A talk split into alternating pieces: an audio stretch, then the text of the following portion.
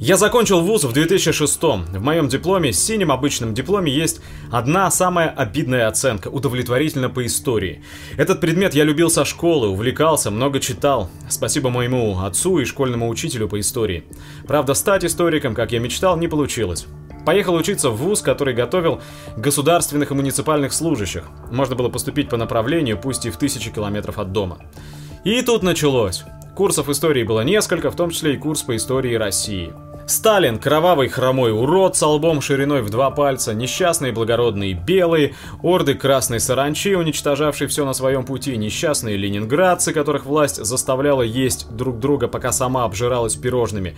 Это я вам практически дословные цитаты привожу, так они крепко засели. Причем на обличение проклятого совка всегда находилось время, даже если тема лекции или семинара была Отечественная война 1812 года или феодальная раздробленность.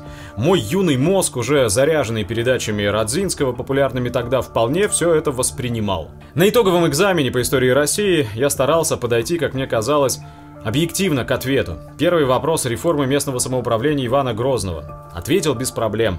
Валить меня начали на втором, начальный период Великой Отечественной. Резун на тот момент как-то прошел мимо меня, а стандартная трактовка преподавателя не устраивала. Да еще и спорить вздумал. В общем, как итог, тройка в зачетку. Тройка это переехала потом и в диплом. Но работа тех преподавателей не прошла даром, как и работа всех тех, кто поливал советский период известно чем. Стал ли я белым хрустобулочником? Не стал. Да, красных я терпеть не мог, но и эти меня никак не привлекали. Благородным же примером для меня стали легионеры коллаборационистского батальона Идель-Урал. Я татарин по национальности. Образцом элегантности и стиля казалась мне форма вермахта и СС. Комитет освобождения народов России представлялся попыткой спасти мою страну от орков с красными флагами. Увлечение продолжалось, к счастью, недолго, года полтора. На пятом курсе в один из вечеров мой приятель, разделявший такие же взгляды, позвал в кафе.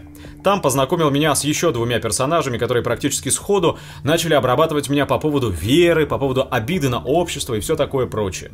Предлагали помощь, обещали помочь с работой. Отторжение произошло как-то неосознанно, что-то внутри вызывало недоверие. Хотя мыслями-то я был с ними, я был согласен, Просто к вере был равнодушен, а они ставили идеалы ислама во главу угла. Попытки общения продолжались еще несколько раз, но, к огромному счастью, ни к чему плохому для меня не привели. А через несколько месяцев я уехал с дипломом на малую родину.